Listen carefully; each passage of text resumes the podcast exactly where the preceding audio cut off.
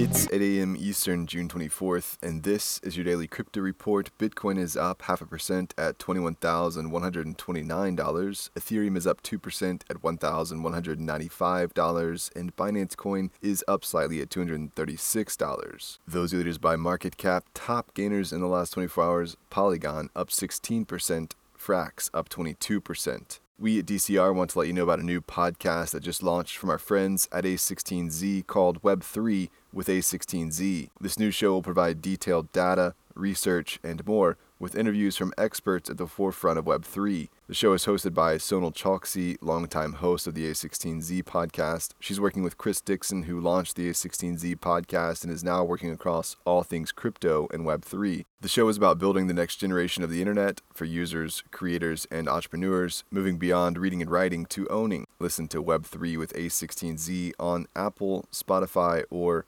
wherever else you podcast. Well, Solana Labs is launching a new subsidiary aimed at building mobile application technology. At the center of their launch so far is a Web3 focused mobile phone that Solana developers are working on. The new Android based device is called Saga and will feature a 6.6 inch display and 512 gigabytes of storage, as well as private key security measures built into the device.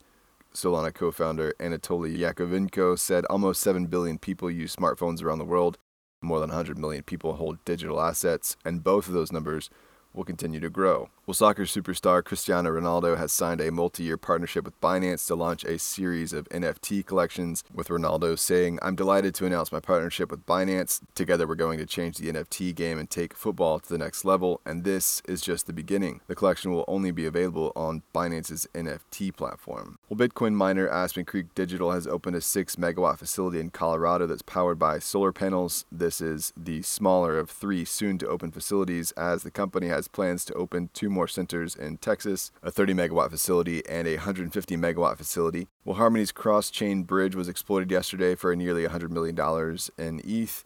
The Harmony team addressed the hack on Twitter, saying, We have begun working with national authorities and forensic specialists to identify the culprit and retrieve the stolen funds. Harmony devs also said that the Bitcoin bridge was fine, saying that related assets stored on decentralized vaults are safe at this time.